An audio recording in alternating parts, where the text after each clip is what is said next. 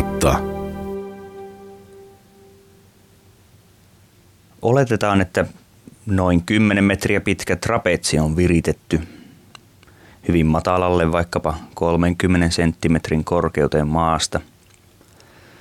Trapetsissa on vääntövoima erittäin kova, vielä kovempi kuin kitaran kielissä, missä se on tonneja, koska kitaran kielien päällä, kun tietysti sormi seikkailee, mutta sormen massa on huomattavasti vähäisempi kuin trapetsitaiteilijan massa.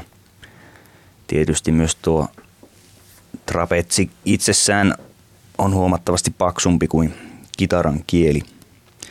Mutta meillä on nyt tässä 10 metriä pitkä köysi tiukalla niin, että kun sen päälle astuu, se joustaa tietysti hiukan, koska niin pitkälle ei koskaan voida päästä, etteikö se hiukan joustaisi. Siinä tulee fysiikan lait vastaan. Kun itse kappaleissa tuota joustomomenttia on rakenteellisesti olemassa. Ja se on 30 senttimetrin korkeudessa sen vuoksi, että siitä kun putoaa, ei varmasti mitään pahempaa satu. Ja tässä esimerkissä se on noin matalalla senkin takia, että jos aloitteleva trapetsin ylittäjä haluaa pitää auttajaa kädestä, se on mahdollista sitten.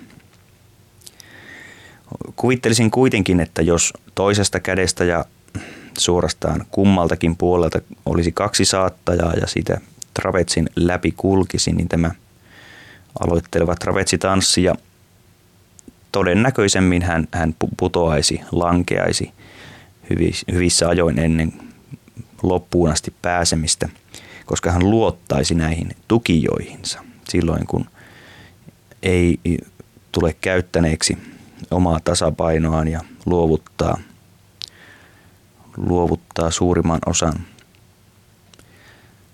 luottamuksesta tukijaan, silloin horjuu helpommin. Kärsivällisellä harjoittelulla aloittelija varmasti parissa päivässä pääsisi pitkällekin tuon trapetsin päällä kävelyssä aivan helposti sinne loppuunkin asti. Päiväkotien pihoilla, kun sattuu näkemään tuollaisia tukkeja, jotka maassa merkkaavat ruohoalueen ja pihakäytävän rajaa ja niiden päällä näkee taiteilemassa leikki-ikäisiä lapsia, jotka ovat jo ylittäneet sen taaperoiän, missä virtaava vesi ja loiskuva vesi rauhoittaa mieltä eniten, vaan nyt ollaan jo siinä ikävaiheessa, että tasapainoilu leikkivälineissä ja maahan kaadetun puun päällä, puun selällä kiinnostaa kovasti. Eihän siinä kummemmasta ole kysymys ja meistä monikin on varmasti joskus jalkakäytävän reunakivetyksellä taiteilut ja kuvitellut olevansa kerrostalon katolla. Ja eihän se nyt sitten tunnukaan niin vaikealta. Jos kokonaan laskuista jätettäisiin pois lisääntyvän tuulen osuus korkean kerrostalon katolla, niin suoritus voisi sielläkin toimia aivan moitteettomasti ihan niin kuin siinä rotvallikivitykselläkin, mutta kun siihen tulee se korkeus mukaan, se saattaa olla liikaa. Toisaalta jos itseensä luottaa täysin niin kuin aidot trapetsitaiteilijat ja, ja henkeään uhmaavat temppuilijat, silloin tietysti onnistuu. Jos sulkee silmänsä ja laskee kätensä kirjoituskoneen näppäimistölle ja ryhtyy kirjoittamaan. Jos todella luottaa itsensä, ei tule yhtään lyöntivirheitä.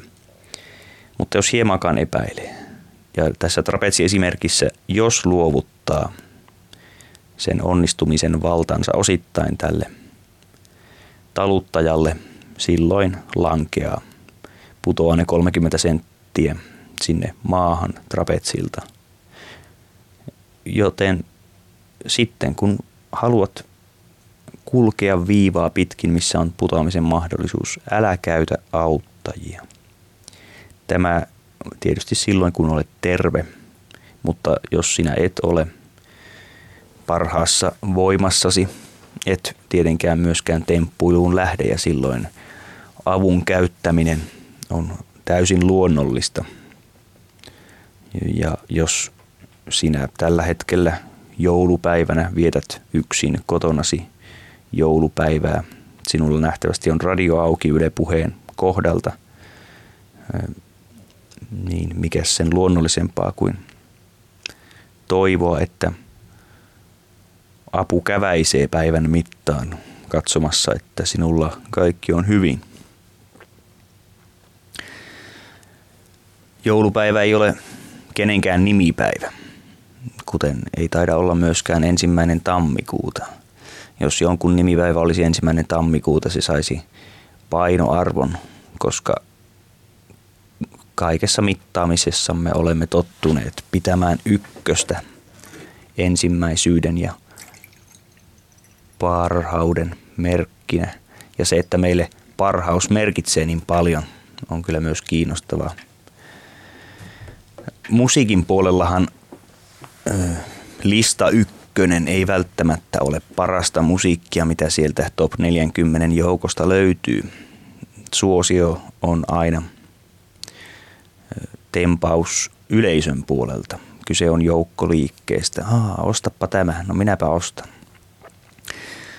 Musiikki ei ole laadullisesti suorituksen puolelta koskaan aukottomasti mitattavissa. Ja vaikka en ole itse urheiluihmisiä, niin urheiluhan on sikäli lahjomattomampi. Nyt ei mitään kaksoismerkityksiä tähän lahjottavuuteen tarvitse liittää, vaan koska urheilusuoritukset ovat eksaktisti mitattavissa, siinä ei voi sanoa mitään. Tämä on tällä hetkellä maailman nopein, paras, etc. urheilija, koska numerot osoittavat, että hän on paras. Hän on tullut ykköseksi viimeisimmissä arvokisoissa. Musiikin ja kirjallisuuden ja mm, taiteiden puolella voidaan tietysti palkita joku ensimmäiseksi, mutta se on raadin mielipide. Myyntiennätykset ovat yleisön mielipiteitä. Urheilun puolella ensimmäinen on ensimmäinen. Siinä ei ole keskustelemista ja tästä huolimatta urheilusta keskustellaan suunnattomasti, koska koko laji runsaus jakaantuu kaikenlaisiin ala-aspekteihin. On joukkueita, joissa on luonnollisesti korkeatasoisia, mutta silti eri temperamentilla varustettuja pelaajia näistä ja muusta, kuten tulostriviasta, loputtomiin voidaan puhua. Ja puhutaan. Puhumme kuitenkin joulupäivästä tänään. Minä olen Tommi Liimatta ja Yle Puheesta on kysymys. Sinulle joulupäivä saattaa olla vapaa päivä, mutta koska radio on auki, sinä saatat yhtä hyvin olla parhaillaan kuljetustehtävissä – jossakin sellaisessa työssä, joka on oltava saavutettavissa joulupäivänäkin, jotta infra toimii. Jos olet ambulanssin kuljettaja, et välttämättä tätä kuuntele, mutta ehkä huoltoasemilla, muissa tiloissa. Junavuoroja voi liikkua joitakin joulupäivänä. Taksi liikkuu, ehkä joku bussikin liikahtaa. Hälytys- ja hoitohenkilökuntaa on paikalla korotettuun tuntiansioon oikeutettuina. Kaikista huolimatta, jos nyt jätetään tämä hoito- ja hälytyshenkilökunta tämän ajatusleikin ulkopuolelle, meille voisi tehdä hyvää tuollainen kaksiviikkoinen yleislakko, jossa elintarvike- ja kuljetusalat panisivat hanskat maahan ja istuisivat niiden päälle ja eivät tekisi sitten mitään. Päivä päivältä joutuisimme yhä enenevässä määrin turvautumaan säilykkeisiin, kestoruokiin, kaivamaan polkupyörän tai potkukelkan esiin kulkemaan sillä töihin. Koska silloin kun puute on tilapäistä, eli se on melkeinpä valittua, vaikka ei itse valittua olekaan, silloin se voi melkein puhdistaa kuitenkin. Yltäkylläisyys ei joulunakaan kaikkia ympäröi. Joulupäivä on lapsille Suomessa, koska menemme sitten vaikka sinne Yhdysvaltoihin hetken kuluttua. Joulupäivä on se päivä, jolloin ensimmäinen kiinalainen tai muualla heikosta muovista valmistettu lelu rikkoutuu, jotain katkeaa. Kun jotain katkeaa, se katkeaa heikoimmasta kohdasta, ja jos ei se katkea heikoimmasta kohdasta, se katkeaa siitä kohdasta, johon juuri optimaalisesta kulmasta tullut kova äkillinen isku sattui ja sitten murtuu muovi. Puu voi katketa myös.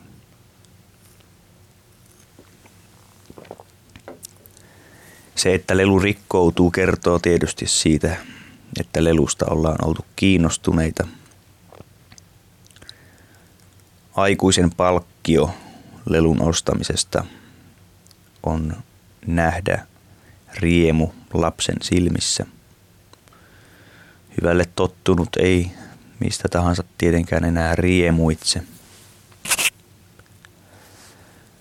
Joulupäivänä lautapelistä katoaa ensimmäinen osa. Riippuu pelin osasta, hankaloittaako sen puuttuminen pelaamista vai invalidisoiko se tyystin. Näppärä, varttuneempi henkilö voi askarrella puuttuvan, puuttuvan peliesineen tai kortin tilalle uuden, mikäli sen erottuminen kotitekoisesti, kotitekoiseksi virallisista pelitarveista ei käy esteeksi, koska hyvin moni peli kuitenkin perustuu siihen, että me emme tiedä, mitä vastapelurilla on siellä hallussaan. Meidän täytyy arvailla. Sitten on tietysti pelejä, kuten Monopoli, missä kaikki on jatkuvasti näkyvillä. Jopa Afrikan tähdissä, jonka strategia pitoisuus on äärimmäisen vähäinen, koska noppa kertoo kohtalomme. Siinäkin jännitys syntyy juuri siitä, mi, mi, mitä tuon kiekon alla piilee. Monopolissa kyse on sitten alhaisiin vietteihin vetoamisesta, kuten ahneuteen. Eli jos minulta puuttuu tuo kolmas tästä väriryhmästä, niin minä tarjoan sinulle 10 000, vaikka sen nimellisarvo olisi 2000 ja sinä sitten myyt sen minulle, koska et sinä sitä väriä muutenkaan ollut aikunut kerätä. Ja pian kaupan jälkeen huomaat, että miksi möin sen edes kymppitonnilla, koska nyt hänellä on kaikki saman värin kadut ja hän pääsee rakentamaan ja niinhän minä rupeankin välittömästi rakentamaan. Minä joka omalla kerrallani rakennan sinne ja se 8000, minkä sinä sait ylimääräistä verrattuna siihen hintaan, kun ostit sen, se sulaa hyvin nopeasti, kun minulla on kolme taloa ja sinä osut johonkin näistä minun sinisistäni. Monopolissa on strategian ja ahneuteen vetoamisen puoli, vaikka kaikki on siinä näkyvillä – Monopolissakin voidaan korvata kortteja, jopa hotelleja kotitekoisilla, kotitekoisilla tarpeilla. Moni meistä on omiakin pelejä joskus rakentanut. Ystäväni rakensi Kymos nimisen pelin, jonka säännöistä en kyllä tiedä mitään ja yksinkertaisia nopan siirtelypelejä. Muistan myös itse piirtäneeni. Ja, ja siinä kun itse piirtää pelilautaa, niin huomaa hyvin nopeasti, että A3 on aivan liian pieni paperi. Tai sen, että millinen tussi on aivan liian paksu silloin, kun kirjoitetaan jotain hyvin yksityiskohtaista. Ja silloin huomaa sen, että tarpeeksi jäykkää kartonkia vaikkapa kortteja varten ei koskaan ole kotona kylliksi. Mutta pelien suunnittelu on hauskaa omalla tavallaan, koska siinä pääsee hiukan lähemmäksi sitä, että joku nämä pelit on kuitenkin suunnitellut. Ylipäänsä joulun välipäivinä, joita tämä jakso ei varsinaisesti yllä käsittelemään. Joulun välipäivät ovat tuollainen vähän hahmoton kokonaisuus, johon mikään äärimmäinen aktiivisuus ei yleensä yllä. Laiskaa ajatusta uuden vuoden vietosta alkaa tietysti siinä 29. päivän aikana viritä viimeistään ja Olin 15-vuotias, kun välipäivinä valmistin pala-animaation. Kuvasin sen Panasonic M7 videokameralla, jonka olin saanut lainaksi Rovaniemen oppimateriaalikeskuksesta. En ollut ymmärtänyt voimakkaan valaistuksen tärkeyttä ja luotin, että siinä kun välipäivän yönä neljän aikaan äänettömänä aamulla kuvaan sitä pöytälampun ainokaisessa valossa. Nämä yksipuolisen valonlähteen varjon muutokset näiden freimien välillä muodostivat jo oman tahattoman animaationsa siihen rinnalle, joka oli jo merkitsevämpi kuin itse kartonkipalasten liike, jota olin tarkoittanut tietysti pääasiaksi en sitten antautunut an- animaation alalle, mutta joka tapauksessa se tuntui silloin 15 iässä parhaalta tavalta viettää yksi joulunpyhien yön seutu. Amerikkalaisissa joulukalentereissa on vielä 25. luukku ja sellaisia kalentereita meidänkin marketeissa myydään – ja toden totta vasta tänään on Jenkkilasten jouluriemu saanut täyttymyksensä, kun yön aikana tonttu on pinonnut lahjat lämpöpatterin eteen tai muun, muun tuota, takkaa markkeeraavan artefaktin lähimaastoon. Sikäläiset lapset ovat puoli vuorokautta myöhässä ja siksi heidän saamansa muovilelu saattaa säilyä ehjänä vielä toisenkin joulupäivän eli Tapsan puolelle. Joulupäivä ei siis varsinaisesti ole mikään suuren aikaansaamisen päivä. Siinäpä hän vähän puuhastelet sen pala-animaatiosi kanssa. Steve Harris on ilmoittanut perustaneensa Iron Maidenin joulupäivänä 1975. Tämä kertoo, että kaikkia ei vain houkuta maata sohvalla konvehti konvehtiöyskeissä, mutta eihän yhtyön perustaminen toisaalta ole vielä paljon mitään. Kaikki työ ja vaivan näkö tapahtuu vasta sen perustamisen jälkeen. Ja mitä se sitten Iron Maidenin perustaminen Steve Harrisin tapauksessa joulupäivänä 75, mitä se on tarkoittanut? Sitäkö, että hän ainoastaan keksi yhtyen nimen vai sen, että siihen voisi ottaa vaikka tuon kaverin ja tuon kaverin bändiin? Ajatusleikeistä vain on kysymys. Ja ehkä hän on maannut sohvalla ja nimi on pälkähtänyt siinä päähän, kun maha on sen verran vajunut, että verta on päässyt kulkeutumaan sieltä mahan seudulta aivoon asti myös. Ja toisaalta perustipa tai ei, Steve Harris Iron Maidenin joulupäivänä. Syntytarina kuulostaa kuitenkin juuri sopivalta palikalta siinä tarinassa, joka myöhemmin paisui suureksi menestystarinaksi. Joulupäivä on jotain hevimusiikin kannalta jotain täysin ulkopuolista. Eihän hänkään tiennyt tietenkään, että myöhemmin hän edustaisi brittiläisen hevimetallin uutta aaltoa. Tällaisen sateenvarjon alla hänen yhtyensä sitten – joutuisi toimimaan, koska toimittajat rakastavat niputtamista. Niinhän mekin kyllä rakastamme sitä. Äsken olikin puhetta urheilutulos triviasta.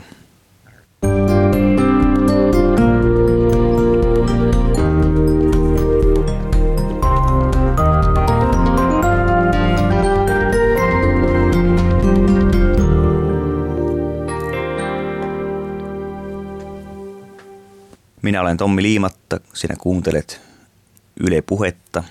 Tänään joulupäivänä minun aiheenani on joulupäivä. Ensimmäinen kolmannes lähetyksestä on takana päin. Äsken puhuin siitä, että joulupäivä ei koskaan ole suuren aktiivisuuden aikaa.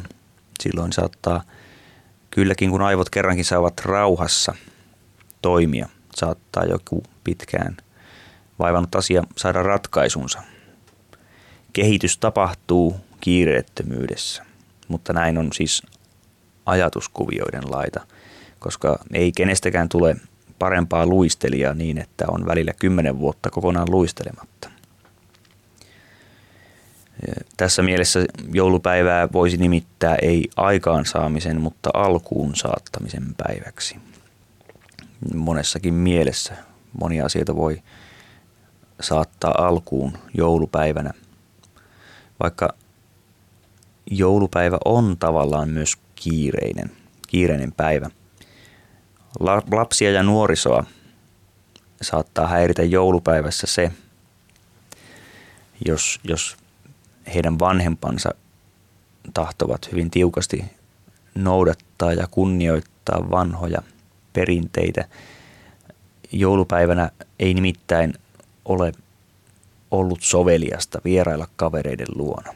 Se on sitten siinä ja siinä, että saako kaveria pyytää ulos, että ei tavata kenenkään koti, kotona, kotitontilla, vaan ollaan, ollaan ihan ulkona sitten, mutta jos vuoden mittaan jatkuvasti on hälinää, joku soittelee, sähköposti kilahtaa, mieli kilahtaa ja sitten vielä ovikellokin kilahtaa joulupäivän, että eikö silloinkaan saa olla rauhassa ja siellä on Sami hakemassa sinun poikaasi ulos tai tyttöä ulos.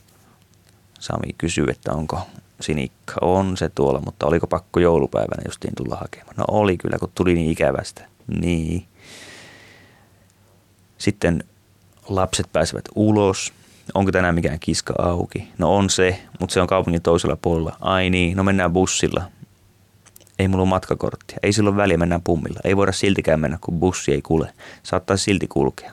Mennään potkukelkalla. Juuri kun puhuin siitä, että olisi hauskaa, olisi kasvattavaa, jos meillä olisi näitä kahden, kolmen viikon lakkoja, jotka eivät kenenkään henkeä uhkaa, mutta vähentävät meidän kulutustamme. Joutuisimme syömään kapeammin. Joutuisimme miettimään tarkemmin, kuinka selvältä vaikuttaakin se, että hylamaito on aina saa, saavutettavissa, saatavilla sen, kun nappaa sieltä sen hyllystä. Ja, ja kun kylmähyllythän kaupoissa ovat takaseinättömiä.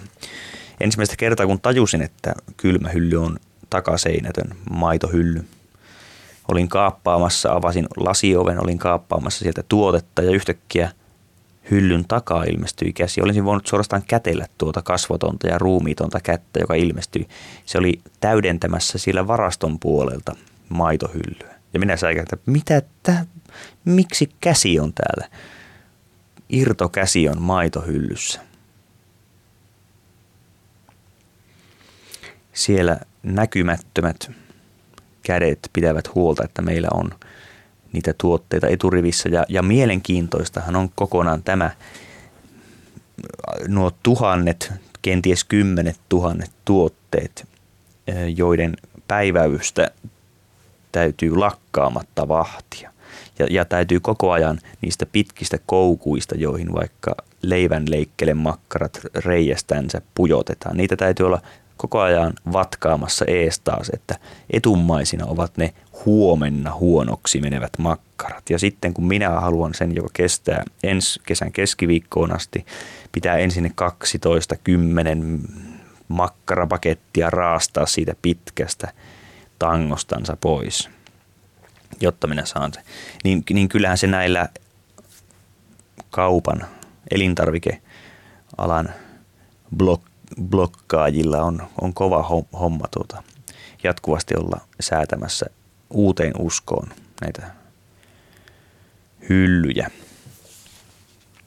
Joulupäivänä kuitenkin sukulaisvierailut ovat aivan tavallisia, jos sukulaisia sattuu asumaan samalla paikkakunnalla. Pääkaupunkiseudulla on tietysti paljasjalkaista väkeä, joilla vanhemmat asuvat, asuvat siellä ihan samassa kaupungissa ja kuka ties samalla kadullakin. Maaseudulla on tietysti yleisempää, että lähimpään kaupunkiin on lähtenyt jälkikasvu opiskelemaan tai sitten vielä, vielä kaukaisempaan ja suurempaan kaupunkiin ja silloin nähdään harvemmin, ei nähdä viikonloppuisin, ei nähdä joka kuukausikaan ja, ja silloin joulupäivän vierailujen merkitys korostuu. Se puhutaanko tästä harvoin näkemisestä huolimatta joulupäivän päivällisellä jonkun luona isolla sukuporukalla, puhutaanko siellä sitten – kiteytyneitä niin sanottuja madonlukuja, että jos nyt ei enää koskaan nähdä, niin puhutaan tämä selväksi. Ei välttämättä. Monesti riittää vain se, että ollaan yhdessä. Kukaan ei viritä sen kummempaa keskustelua. Ojentaisitko Rosolli? No tässä on Rosolli. Se voi riittää. Ja mikäpä siinä ei tunnu oikealta sekään, että väkisin pantaisiin puhumaan henkilö asioista, joista hän ei yksinkertaisesti tahdo halaista sanaa tai ei, ei ole myöskään kapasiteettia siihen, koska myös itse ilmaisua joutuu harjoittamaan, jos se yhtään ylittää jokapäiväisyyksien niityn. Joulupäivänä tämähän voi olla kiertävä järjestys, että kukin vuorollaan, kukin perhekunta vuorollaan rakentaa jouluaterian koko porukalle. Jouluaterian sisällys ei välttämättä vielä paljonkaan poikkea edellispäivän, eilisen, aaton menyystä. Voi olla, että joku kala vaikka on säästetty joulupäivälle, mutta samaa potun jämää laatikon – nirhamaa siellä kuitenkin voi olla tarjolla. Ehkä joku kirpeiden marjojen koktaili on rakennettu siinä pari tuntia aikaisemmin. Ja, ja kinkku saattaa maistua toiselta sukupaikassa kuin kotona. Siihen on monia syitä. Tai ehkä syitä on vain muutamia. Yksi syy on valmistus, eli kypsennys, aika ja tapa ihmisillä on erilaisia uuneja, heillä on erilainen mie- mieli sen suhteen, milloin se on optimaalista. Itse possu saattaa olla eri rotua, se on eri possutilalta. Pienet asiat voi vaikuttaa siihen makuun ja myös saako se millaisen hunnun vai voidellaanko se vasta lautasella, mm, vaikkapa makealla sinapilla, jonkalaiseen et normaalisti ole tottunut ja orientoitunut. Ja kun joulupäivän julkinen liikenne on heikommin järjestetty, taksi kuulostaa tuhlaukselta ja välimatkat saattavat olla sellaisia, että ei totisesti jalan tai potkukelkalla kuljeta sinne syömäpaikkaan, niin täytyy olla aina se uhrautuja, joka autolla kuljettaa porukan paikasta paikkaan. Ei tietenkään se ole uhrautumista sille, joka ei tunne verenvetoa juopukkeisiin.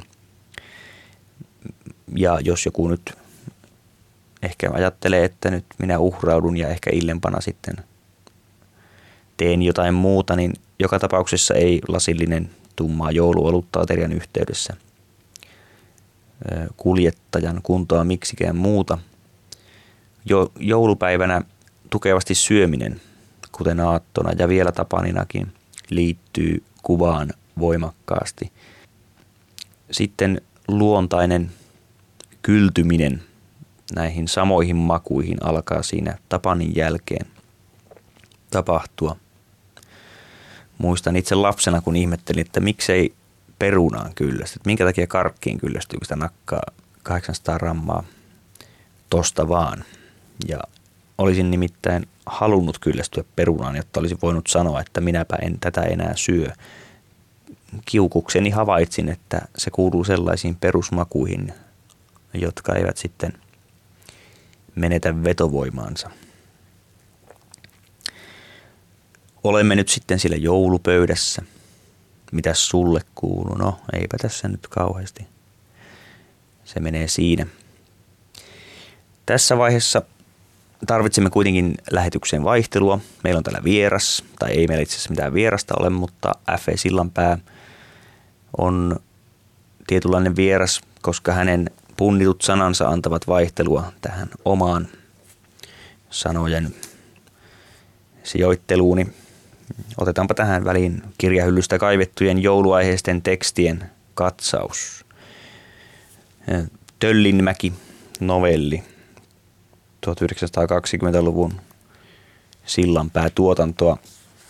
Tämä seuraava katkelma liittyy joulun seutuun, koska syksyllä 21 F. Sillanpään isä menehtyi. Ja tässä katkelmassa hän hyvästelee paitsi oman isänsä myös oikeastaan samalla oman nuoruutensa. Lempeänä kuvitelmana painui tajuuni se 70-vuotinen perspektiivi, joka tuossa nyt oli päättymäisillään. Mitä olivatkaan nuo sammu, sammuvat aivot ajatelleet vain minustakin neljättäkymmenen vuoden kuluessa. Siitä en enää saa tarkempaa selkoa.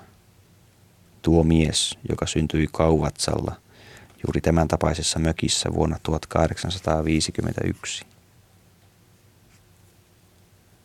Kahden aikaan aamuyöstä minä sitten palailin viimeiseltä retkeltäni Töllinmäestä vanhempieni luota. Malperin ja Riihimäen välillä maantiellä pysähdyin puolihimmeässä yössä katsomaan tuota kohdalla olevaa mökkiä, johon hiljalleen jäähtyvä isäni oli jäänyt yksin kotimieheksi. Äiti ja diakonissa sisar olivat menneet Kuuselaan lopuksi yötä. Vaistomaisesti mitään harkitsematta otin siinä äänettömällä tiellä lakin päästäni ja lausuin sanattoman, siunaavan hyvästi jätön mökille ja isävainalleni, nuoruudelleni.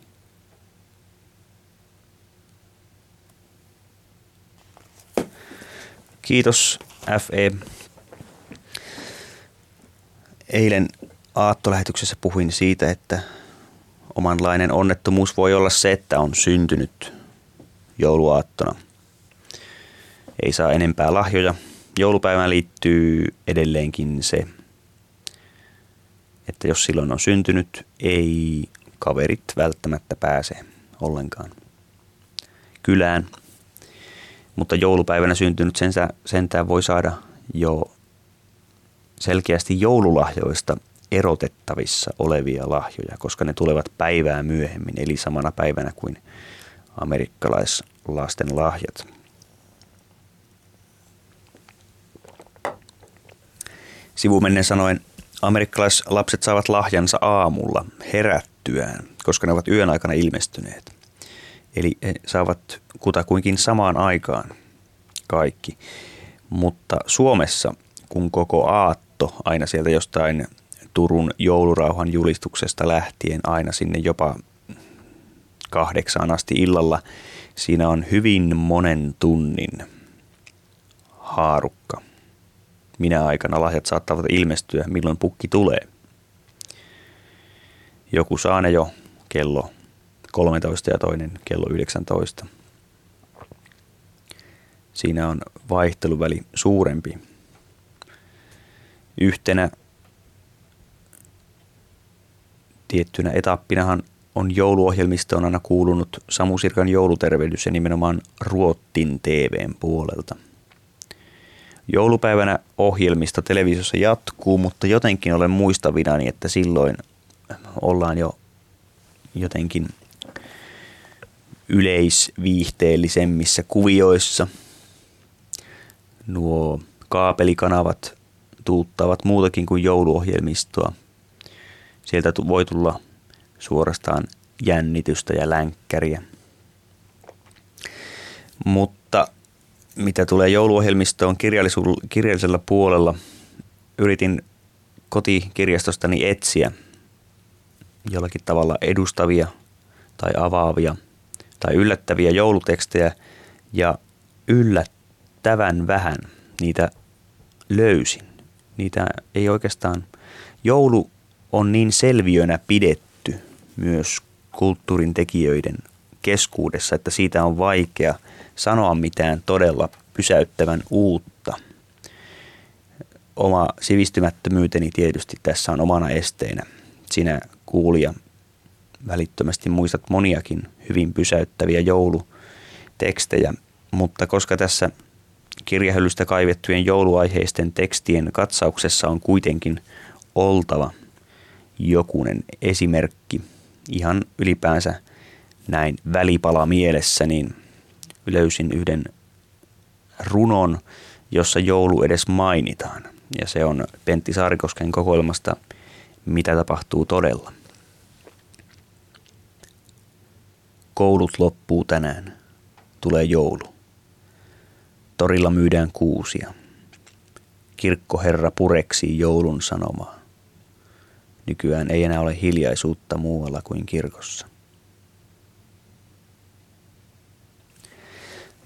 Kirkossahan hiljaisuutta ei, ei ole koskaan ollutkaan. Tähän voidaan ehkä palata myöhemmin, mutta kirkko on korkea rakennus. Siellä näkyy akustiikkalevyjä, mutta ne eivät suinkaan onnistu siinä päätehtävässä, että kirkko olisi akustisesti mahdollisimman kuollut tila. Tärkein ääni, joka siellä pitää saada kuulua, on puhujapöntön taikka alttarin pappi ja hänen juttunsa, joiden loppuratkaisun monestikin pystyy aavistamaan.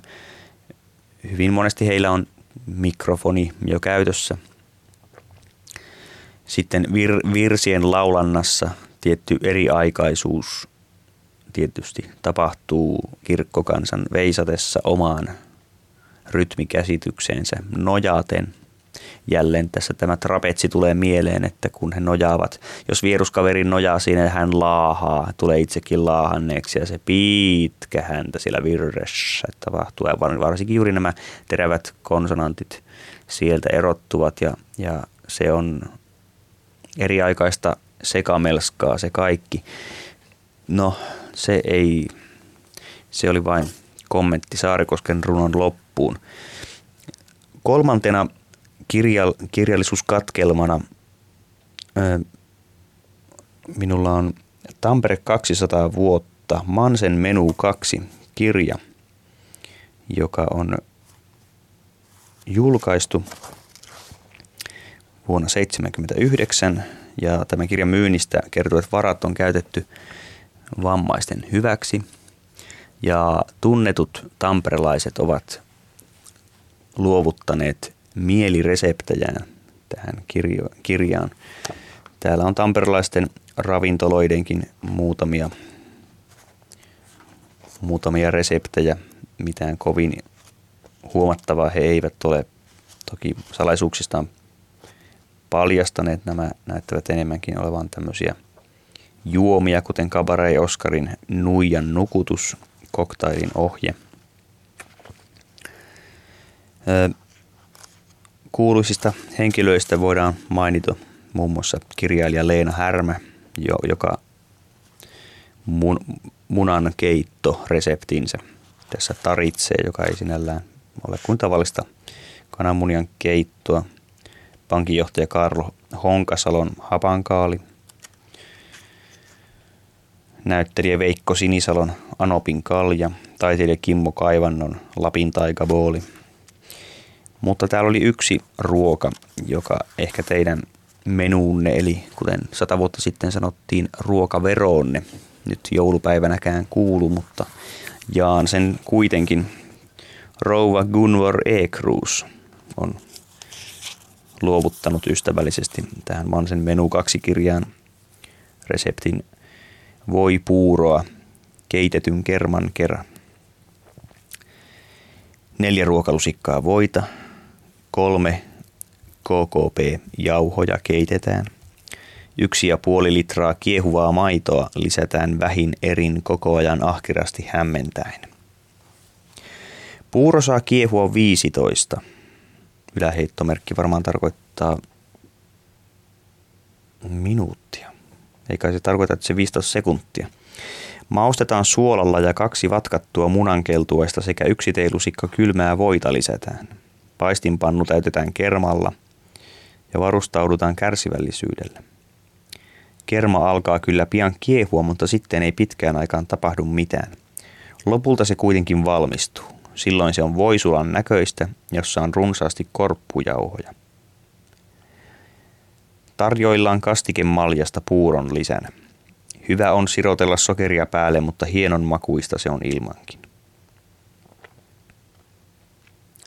Okei, eli paistinpannu täytetään kermalla ja varustaudutaan kärsivällisyydellä. Kiitoksia tästä, hyvä rouva. Jouluaiheisten tekstien jatkuvasti epätäydellinen katsaus täydentyy nyt vielä yhdellä tekstillä.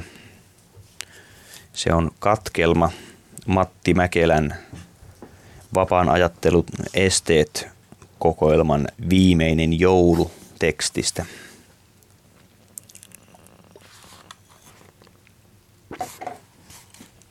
Toisin sanoen viimeinen joulunimisen tekstin loppukapitteli.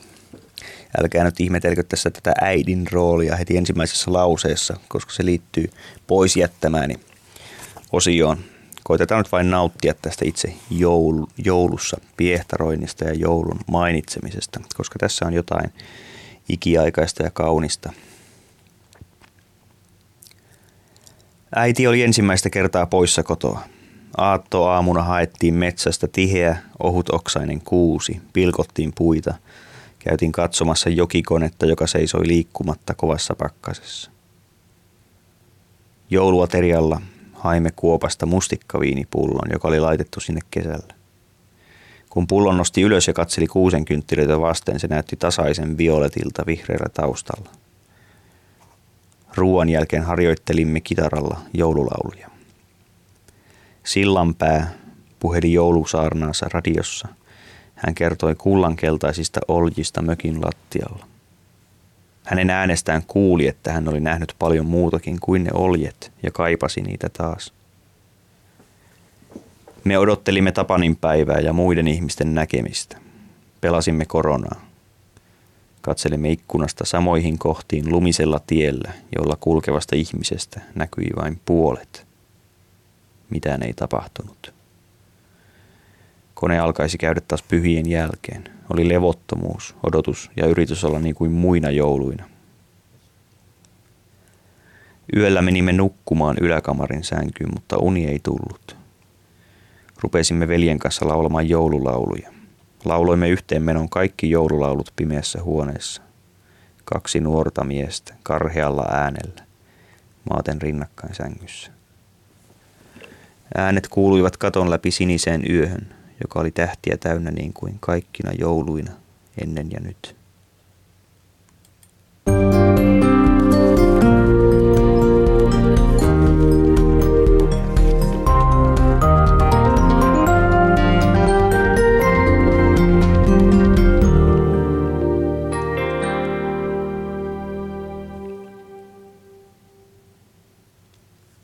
Hei sinulle, minä olen Tommi Liimatta, tämä on Yle Puhe ja tässä lähetyksessä on aiheena joulupäivä. Mikä sen sopivampaa kuin sinä päivänä joulupäivästä puhua. Joulupäivä ei ole kenenkään nimipäivä.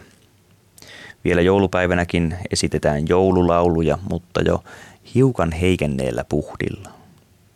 Se on ikään kuin ilmapallo, josta on yön aikana ilmaa jo karannut aika pahasti. Tiedättehän nuo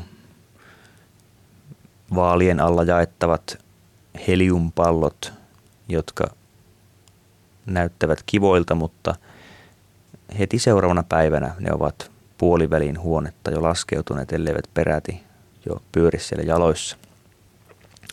Joululaulujen otollisin ja korkein hetki on mennyt jossain siellä jouluyönä.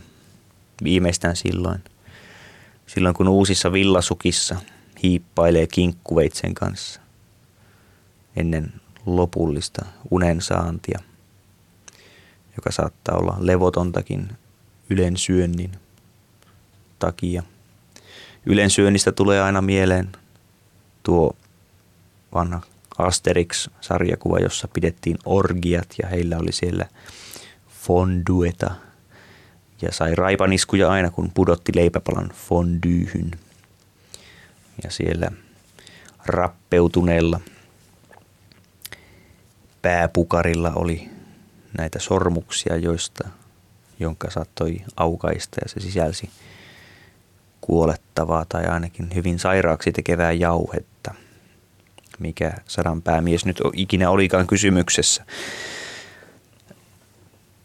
Joululauluja on esitetty, äh, tarkoitan, että on esitetty, että joululauluja sit tulisi esittää vasta about tuossa Tommin nimipäivän tienoista lähtien, koska niiltä on vaikea suojautua, kun ne marraskuussa ryhtyvät julkisissa tiloissa niitä jo pyörittämään.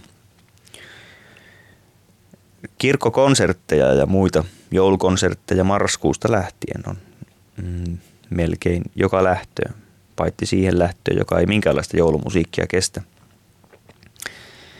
Mutta joulumusiikin vihaajiakin varten on julkaistu ja julkaistaankin ikään kuin toisenlaisia joululevyjä. Erilainen joulu. Se skaala ei kuitenkaan useimmiten ole mitenkään erityisen yllättävä. Mm, on tällaisia raskasta joulua, hevilevyjä, missä vanhoja heinän härkien kaukalon stygejä pannaan särön ja karjunan ja tuplabasaribiitin avulla muka uuteen uskoon. Mutta se, että lisää nämä heavy-elementit kappaleeseen ei vielä ole järin innovatiivista, koska joululle irvaillessaan joululevyt eivät kuitenkaan yllä uudistamaan joululauluperinnettä ja, ja väännös on aina väännös. Sen sijaan vakavalla mielellä sävelletty, ehkä hyvinkin hartaasti kyhätty teos, joka tavoittaa joulun alkuperäisen hengen ja sanoman. Sellainen teos pysyy rakastettuna. Kyllähän kaikille voi irvistellä. Se on eri asia, onko se sitten rakentavaa irvistelyä. Sitä en siis aio kieltää, mutta sitä ei kenenkään pidä luulla, että, että se irvistely itsessään olisi taidetta tai ollenkaan mitään enempää kuin vaikka joku huvipuiston Vekkulatalon vääristävä peili. Se huvittaa, mutta se ei luo mitään uutta. Vääristävä peili toistaa todelliset piirteet vääristyneinä. Todellinen peili taas pyrkii, tai mehän peili mitään pyri. Siellä joku hopealevy sillä takana, mikä on, mikä onkaan. Kunnollinen peili näyttää peilikuvan siitä maisemasta, minkä eteen peili on asetettu. Siitähän on kysymys. Irvistelijä, vääntelijä asettaa itsensä enemmänkin kyseenalaiseksi, ei kohdeteosta, jos kyseessä on joku tämmöinen monumentaalisen kova biisi, kuten tuo Varpunen jouluaamuna tai mikä kullekin on sitten se biisi myöskin tuota, oma, omanlaista konservatiivisuutta on tietysti vaatia aina samanlaisia joululauluja aina saman henkilön esittämänä. Omaa konservatiivisuutta on sitten tietysti myös vaikkapa juuri tuollainen särökitaran käyttö vitsimielessä. Kuka tahansa saa särökitarasta meteliä ulos. Ja mitä aloittelevampi soittimen käsittelijä, sitä alemmalla tasolla yleensä ovat myös näkemykset siitä, mitä säröllä voi tehdä, koska vain ajan kanssa – kasvavat taju ja maku, niin kuin tuossa oli aikaisemmin puhetta joulupäivän hedelmällisestä kiireettömyydestä. Kaikki kelaaminen vaatii kuitenkin aikaa. Taito ei välttämättä aina kerry siinä. Että ei ole mitään mitenkään sattuma, että puhutaan kypsymisestä niin sadon kuin hengenkin yhteydessä. Eikä kannata yrittää kyp- nopeuttaa kypsymistä. Muistammehan tuon vanhan kappaleen nimen You can't hurry love. Rakkautta et voi nopeuttaa, et voi kiihdyttää rakastumisen ihmettä. Et saa ketään pikakelauksella rakastumaan itseesi. Ja välivaiheiden ohittaminen jättää aina jotakin sieltä sitten raakileeksi. Ja sitten se on kuin se her- herne siellä patjan alla. Sen tuntee, mutta mitenpä siihen yllät. Välivaiheet eivät ole toissijaisia. Ne on käytävä. Kyllä minä nimittäin silloin, kun olin, olin itse yläasteella, onko se nykyisin yläkoulu, ajattelin, että eihän minun tarvitse mitään lukiota käydä. Että jos joku vaan suostuu väärentämään maksusta minulle ylioppilastodistuksen, niin sittenhän minä olen ylioppilas.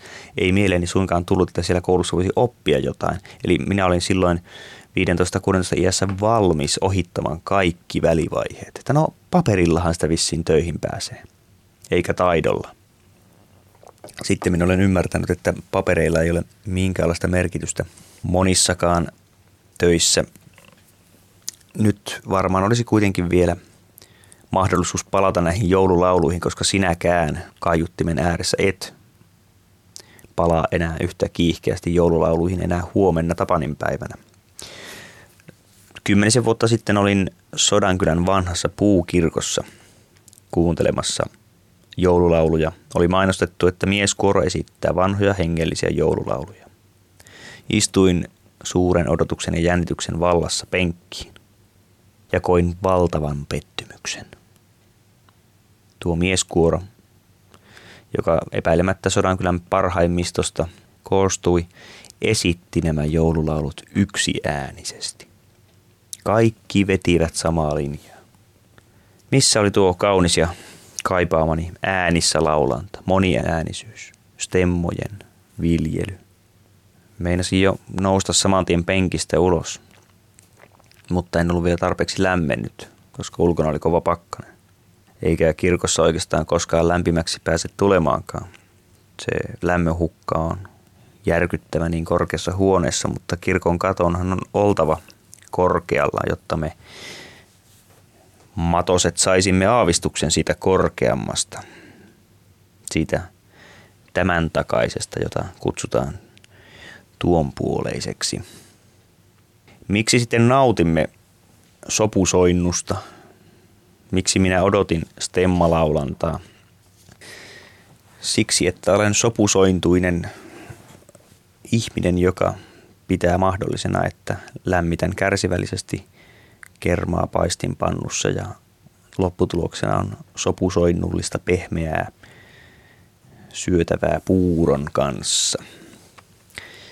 Ja koska tässä joulun tienoissa en pidä tärkeänä tavoitteenani rikkoa joulurauhaa, jonka Turku, Suomen Turku, on kertaalleen julistanut.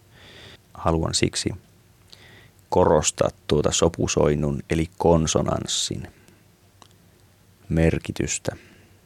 Välttäkää nyt te kaksi ystävääni siellä dissonanssia ja pyrkikää konsonanssiin.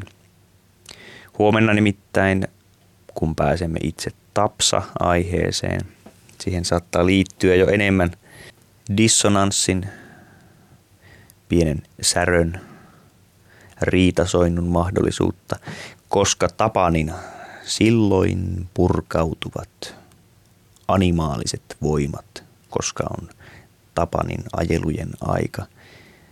Ja nämä kolme jaksoani, tämä tämänhetkinen, josta tiimalasin hiekka auttamattomasti jo loppua kohti on varisemassa, on se trilogian keskimmäinen osa.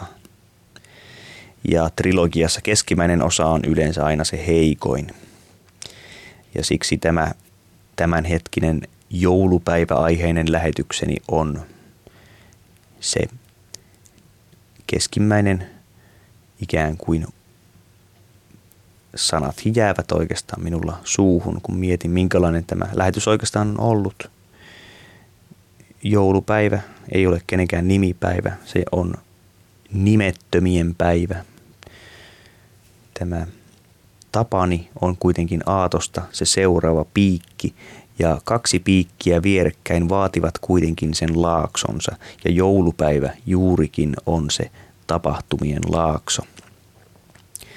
Tässä tärkeiden joulunpyhien välissä. Kirkollisessa mielessä joulupäivä ei ole välttämättä mikään laakso, mutta sosiaalisessa, seurallisessa katsannossa meidän on kuitenkin pidettävä sitä tällaisena tapahtumakuoppana, koska siihen ei verisiteiden ulkopuoliset näitä seurustelukumppaneita lukuun ottamatta kuitenkaan ole pääsevillä. Ja minä Tommi Liimatta kiitän sinua ja sinuakin ja sinua seurasta. Huomenna pääsemme sitten Tapanin maailmaan. Yle Puhe.